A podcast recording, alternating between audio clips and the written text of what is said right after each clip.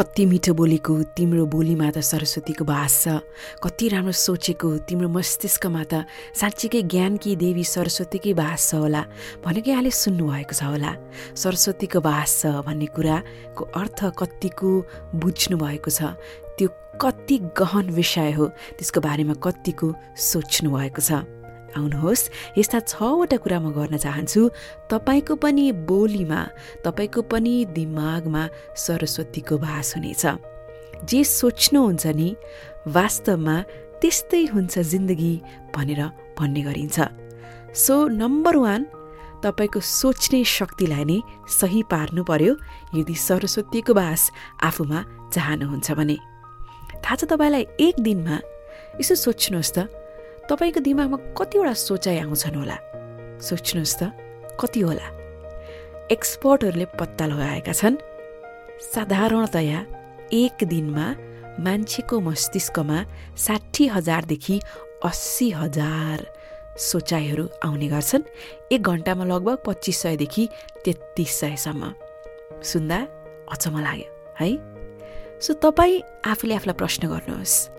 तपाईँले सोच्ने सोचाइले तपाईँलाई अझ राम्रो बन्नको लागि मद्दत गरिरहेको छ कि? झन झन तपाईँलाई बिगार्दैछ। यसो सोच्ने हो भने दिमागमा कति नकारात्मक कुराहरू पनि आउँछन् नि। मैले किन गर्न सकिरहेको छैन? म किन चाहे जति राम्रो बन्न सकिरहेको छैन? म किन अझ अघि बढिरहेको छैन? म अझै बुद्धिमान किन हुन सकिरहेको छैन? यस्तै यस्तै खालका सोचाइहरू धेरै मान्छेभित्र आउने गर्छन्। तपाईँ तपाईँले जुन सोचाइ सोच्नु भएको छ त्यस्तै बन्नुहुन्छ। अघि पनि मैले भने जस्तो सोच्यो त्यस्तै हुन्छ जिन्दगी। त्यसैले यदि नकारात्मक बढी सोच्नुभयो सोची जस्तो भइरहेको छैन जिन्दगी भने सायद आफ्ना सोचाइलाई परिवर्तन गर्नुपर्ने बेला भयो। तपाईँले जे कुरालाई विश्वास र भरोसा गर्नुहुन्छ त्यसमा सकारात्मक कुरा थप्नु पर्ने बेला भयो। सो तपाईँलाई म यस्ता छवटा स्टेपहरू बताउँछु। गम्भीरतापूर्वक सुन्नुभयो र आफ्नो जीवनमा लागू गर्नुभयो भनेदेखि साँच्चीकै तपाईँको सोचाइ परिवर्तन हुन्छ र सोचाइ परिवर्तन भएपछि तपाईँले बोल्ने बोली नै परिवर्तन हुन्छ। तपाईँको मस्तिष्कमा तपाईँको ज्ञान नै बेग्लै हुन्छ। अनि त अटोमेटिकली बोलीमा सरस्वतीको भाष हुन्छ बुद्धि विवेकमा सरस्वतीको भाष हुन्छ। सो के तपाईँ रेडी हुनुहुन्छ त्यस्ता तिनवटा स्टेपहरू तिन प्लस तिन छवटा स्टेपहरू सुन्नको लागि र व्यवहारमा अवलम्बन गर्नको लागि राम्रोसँग सुन्नुहोस् है त बिस्तारै तपाईँलाई व्याख्या गर्छु यो छवटा मध्ये कुन तपाईँ गरि गर्न एकदम आतुर हुनुहुन्छ त्यो पनि लास्टमा कमेन्टमा लेख्नुहोला नम्बर एक सबैभन्दा पहिलो कुरो त तपाईँ जानकार हुनु पर्यो जुनै पनि विषयमा तपाईँ अझ बढी के हुनु पर्यो अवेर हुनु पर्यो अवेरनेस भन्ने कुरा। जति सक्दो तपाईँले पुस्तकहरू पढ्नुहुन्छ ज्ञान बटुल्नुहुन्छ मान्छे भेटेर हुनसक्छ ठाउँहरू घुमेर हुनसक्छ रिसर्च गरेर हुनसक्छ जति सक्दो आफ्नो ज्ञानको भण्डारलाई बढाउनुहोस् आजकल हामी सोसियल मिडियामा धेरै समय बिताइरहेका हुन्छौँ तर त्यही समय पनि तपाईँले ज्ञान आर्जन गर्न खर्च गर्न सक्नुहुन्छ नि त। होइन? ज्ञानकी देवी हुन् सरस्वती? र उनको बास आफूमा होस् भन्ने चाहनुहुन्छ भने तपाईँले आफ्नो बुद्धि विवेक बढाउनको लागि अझ बढी अवेर हुन पर्यो। लाइब्रेरी जानु पर्यो। जाने पनि पऱ्यो नि इ बुकहरू इन्टरनेटमा पढ्न पाइन्छ। कति पुस्तकहरू त्यसै नपढेर कुनामा हेर्नुहोस् त थन्केर बसेका होलान्। उपयोगी किताबहरू त्यो पढ्न सक्नुहुन्छ। कति मान्छेलाई भेटेर पनि मान्छे आफै पनि एक पुस्तक हो नि त। उसलाई पढेर उसका कुरा सुनेर पनि त कति ज्ञान बटुल्न सकिन्छ। हो कि होइन?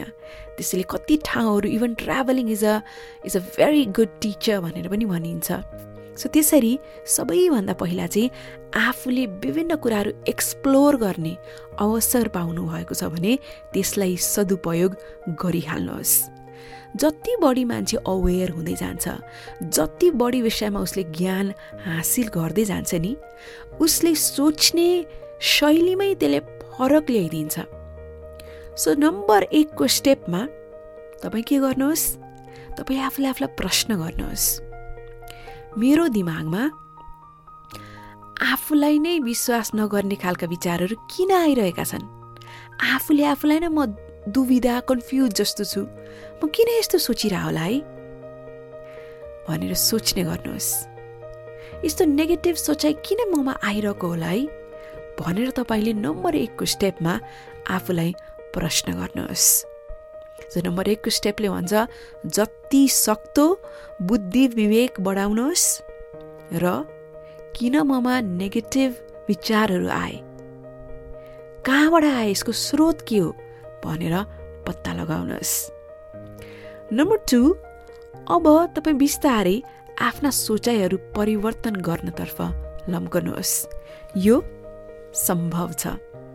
तपाईँ जे सोच्नुहुन्छ त्यही बढ्नुहुन्छ कल्पना गर्नुहोस् त तपाईँले सोच्न सक्नुहुन्छ भने कि त्यसलाई सम्भव पार्न सक्नुहुन्न अवश्य सक्नुहुन्छ। त्यसैले अब दिमागमा जुन सोचाइ आउँछ नि त्यसलाई ठ्याक्कै परिवर्तन गरिहाल्ने कि? नेगेटिभ आउने बित्तिकै त्यसलाई पोजिटिभमा परिवर्तन गरि नै हाल्ने। जस्तै समस्या होइन समाधानको कुरा गरौँ।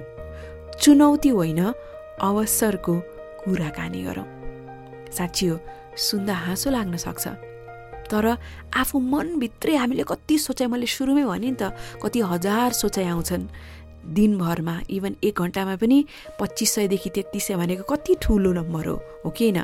त्यसैले कहिलेकाहीँ तपाईँलाई लाग्छ नि त मेरो जिन्दगी कति समस्या र चुनौती हे भगवान् किन म? जस्तो लाग्छ भने त्यसलाई बदलिएर भन्नुहोस् यो मेरो लागि अवसर हो अझै पनि अघि बढ्नको लागि म अझै पनि उत्कृष्ट हुनको लागि। म त यो कहिले पनि राम्ररी गर्नै सक्दिनँ। भन्ने आउँछ भने तपाईँ भन्नुहोस् म अझै राम्रो गर्ने प्रयत्न गर्छु म अवश्य गर्छु गर्छु। म फेरि अब फेल हुन्छु होला जस्तो सोचायो भने तपाईँ त्यसलाई ठ्याक्कै परिवर्तन गरेर के भन्नुहोस्? जस्तो हुन्छ म भिड्छु र अन्तत म सिक्छु। आई हेट माई लाइफ भन्नुभन्दा म कसरी मेरो जीवनको परिस्थिति परिवर्तन गर्न सक्छु वा सुधार्न सक्छु? यसरी आफ्ना दिमागमा आएका नकारात्मक मेसेजलाई ठ्याक्कै पोजिटिभमा परिवर्तन गर्दै लानुहोस्।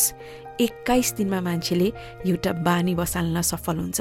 सो एक दिन ट्राई गर्नुहोस् दुई दिन ट्राई गर्नुहोस् एक हप्ता ट्राई गरी हेर्नुहोस् न। तपाईँले आफैमा कति धेरै परिवर्तन पाउनुहुन्छ? अर्को आइडिया भनेको नम्बर थ्री लेख्न थाल्नुहोस् कि जर्नलिङ भन्छ अङ्ग्रेजीमा। यो तपाईँलाई हाँसो लाग्छ होला तर होइन यो पुष्टि भइसकेको एउटा तरिका हो कि तपाईँले आफ्नो दिमागमा आएका सोचाइहरूलाई लेख्नुभयो भने साँच्चीकै चमत्कार हुन्छ। विशेष गरी जब कुनै पनि नेगेटिभ सोचाइ दिमागमा आइहाल्छ नि त पेपरमा लेखिहाल्नुहोस् कि। लेखिहाल्नुहोस्। आफ्ना मनमा आएका पीर व्यथाहरू अथवा अघि पनि मैले भने नि त जब तपाईँलाई कस्तो म सक्दिनँ भन्ने खालको दुविधा दुविधा खालको सोचाइ आउँछ। लेखिहाल्नुहोस्। त्यस्तो सोचाइ के हो त? लेखिहाल्नुहोस्। त्यस्तो सोचाइ कहाँबाट आयो त? लेखिहाल्नुहोस्। त्यसलाई कसरी पोजिटिभ बनाउन सकिन्छ त? लेखिहाल्नुहोस्। कसरी अझै राम्रो गर्न सकिन्छ त? लेख्नुहोस्। आफ्नो एउटा डायरी नै तयार गर्नुहोस्। साँच्ची लेख्नुहोस्। त्यसले चमत्कार गर्छ। बस भरोसा गर्नुहोस्। नम्बर वान त फेथ हो बिलिफ हो। त्यो गर्नुहोस् लेख्नुहोस् चमत्कार सम्भव छ। नम्बर चार सङ्कल्पहरू गर्नुहोस्। म पनि सङ्कल्पमा एकदम विश्वास गर्छु। सङ्कल्प विशेष गरेर हरेक दिन तपाईँ जब बिहानै आँखा खोल्नुहुन्छ तब नै आफ्नो सङ्कल्पबाट सुरु गर्नुहोस् आफ्नो दिन। मलाई चाहिँ अब्दुल कलाम उनको एकदम मनपर्छ अब्दुल कलामको कुरा गर्दाखेरि त उनी वैज्ञानिक पनि हुन् अनि भारतमा राजनीतिमा एक यस्तो नेता मानिन्छन् जो असाध्यै लोकप्रिय पनि भए राम्रा कामहरू गरेर। सो उनले भनेको पाँचवटा अफर्मेसन चाहिँ सङ्कल्प बिहान उठ्ने बित्तिकै म चाहिँ यसमा एकदम विश्वास गर्छु सरल पनि छ अनि काम पनि लाग्छ यो उपयोगी पनि हुन्छ। उनले भनेका छन् बिहान आँखा खोल्ने बित्तिकै आफ्नै बेडबाटै भन्नु रे आफूले आफूलाई मनमा नै I am the best I can do it God is always with me I am a winner today is my day यति पाँचवटा अफर्मेसन्स हरेक बिहान गरियो यस्ता सङ्कल्प गरियो भनेदेखि सोचाइ नै परिवर्तन हुन्छ मान्छे नै बेग्लै हुन्छ। सेकेन्ड लास्टमा आउँछ वरिपरिको वातावरणले पनि तपाईँलाई ठुलो प्रभाव पारेको हुन्छ। सो वरिपरिको वातावरण कस्तो छ त्यो पनि जाँच गर्न नबिर्सनुहोस् है। वरिपरि नकारात्मक व्यक्तिहरू छन्। खबरै त्यस्तो मात्रै आउँछ। सोसियल मिडिया तपाईँका अनावश्यक सोखहरू होइन खालि वरिपरि गुनासो गरिरहने मात्रै व्यक्तिहरू छन् भने पनि तपाईँ त राम्रो सोचाइतर्फ लम्कनै सक्नुहुन्न नि त। वरिपरिको वातावरणले तपाईँलाई ठ्याक्कै प्रभाव पार्छ। त्यसैले तपाईँ एकदम जोसिलो व्यक्ति रमाइलो व्यक्ति हँसिलो रसिलो व्यक्ति हुन चाहनुहुन्छ भने त्यस्तो वातावरणबाट टाढा जानुहोस्। सजिलो नहोला तर असम्भव पनि त होइन।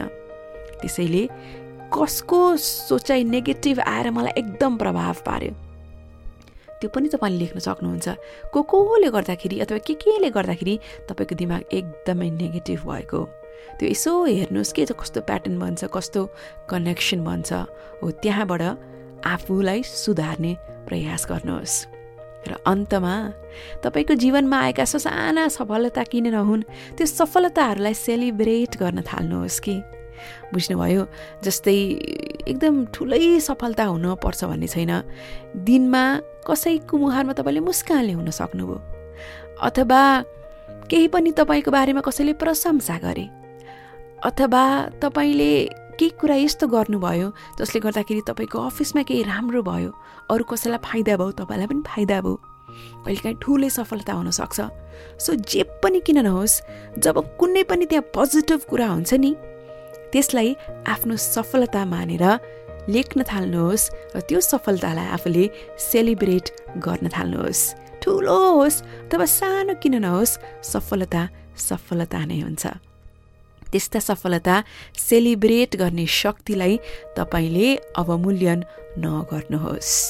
त्यसैले यो मेरो भोइस सुनिरहनु भएको यो पडकास्ट सुनिरहनु भएको माई डियर फ्रेन्ड साधारण छवटा मैले स्टेपहरू तपाईँलाई दिएँ सो आजैबाट तपाईँ आफ्नो बोलीमा आफ्नो मस्तिष्कमा आफ्नो विवेकमा आफ्नो ज्ञानमा सरस्वतीको बास होस् भन्ने चाहनुहुन्छ भने यी छवटा स्टेप गर्न सुरु गरिहाल्नुहोस्। कस्तो लाग्यो? तल कमेन्टमा लेख्न नबिर्सनुहोला। सब्सक्राइब गर्नुभएको छैन भने do subscribe. I will see you in my next video thank you for listening